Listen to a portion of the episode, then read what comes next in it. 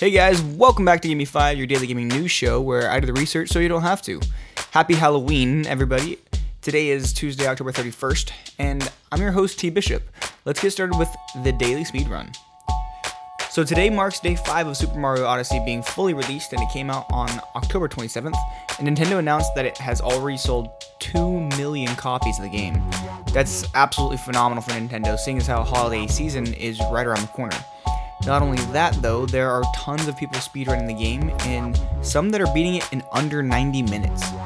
Beating a game as big as this in under an hour and a half is crazy, by the way, and from what I saw, there's still a lot changing in the routing, so who knows? Maybe we'll see something under an hour one day. While we are on the topic of Mario, though, Super Mario Run hit 200 million downloads recently, but Nintendo isn't very happy with their actual earnings.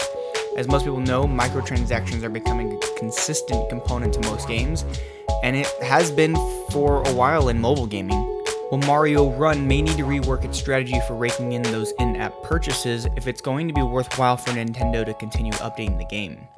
Aside from Nintendo, though, there are some interesting things happening with the Xbox. Backwards compatibility with some original games has been an exciting moment for a lot of longtime fans of the console. Well, even though Microsoft stated that they weren't going to be supporting online multiplayer, some folks have found a workaround and have gotten Crimson Skies to work anyways. They're using something called X-Link Kai, which supports online play for certain System Link compatible games. So, if you want to throw back to an old school plane game and get your nostalgia on, maybe give it a shot. The coolest part about it is that it supposedly supports cross platform, which means you can break out your original Xbox and play with other people that only have the Xbox One. Microsoft also joined WISA recently, which is the Wireless Speaker and Audio Association. What does this mean for us gamers? Well, we may have the option to hook up wireless HD audio to the Xbox in due time. If you've ever heard of uh, Bang & Olufsen, JBL, Pioneer, Onkyo, or Harman Kardon. These are all brands that are also part of the association. Really big name brands that do amazing work in the audio industry, and I'm definitely interested to see what things may happen in the near future with either the Xbox One or One X with wireless audio.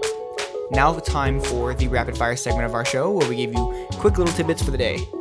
To start us off, Rocket League gets a release date for the Switch. November 14th looks like the day that we'll be seeing the wildly popular race car soccer game mashup available.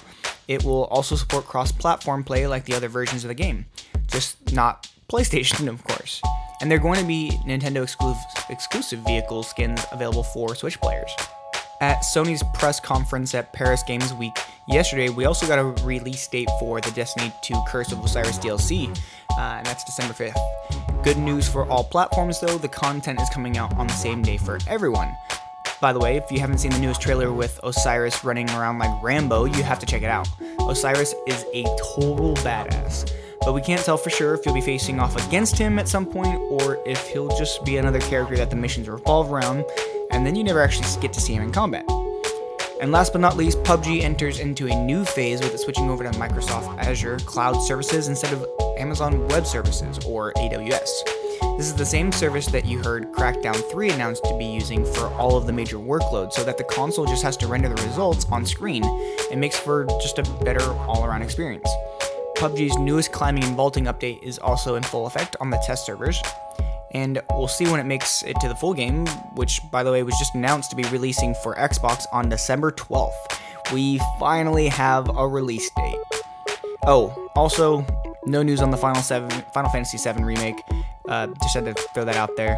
Everyone was hyping up like we were going to hear something new, and I was so excited, but still no news as to when it's going to be released or when the next announcement is going to be. So, uh, Square Enix did, I believe, recently tease that at some point very soon there will be an update.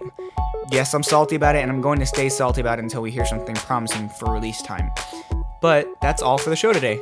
If you find the time, leave a comment or call in about the game you are looking forward to most right now, or maybe even the game that you just can't seem to put down at the moment. Thanks for listening in, like always, and I'll see you guys next time.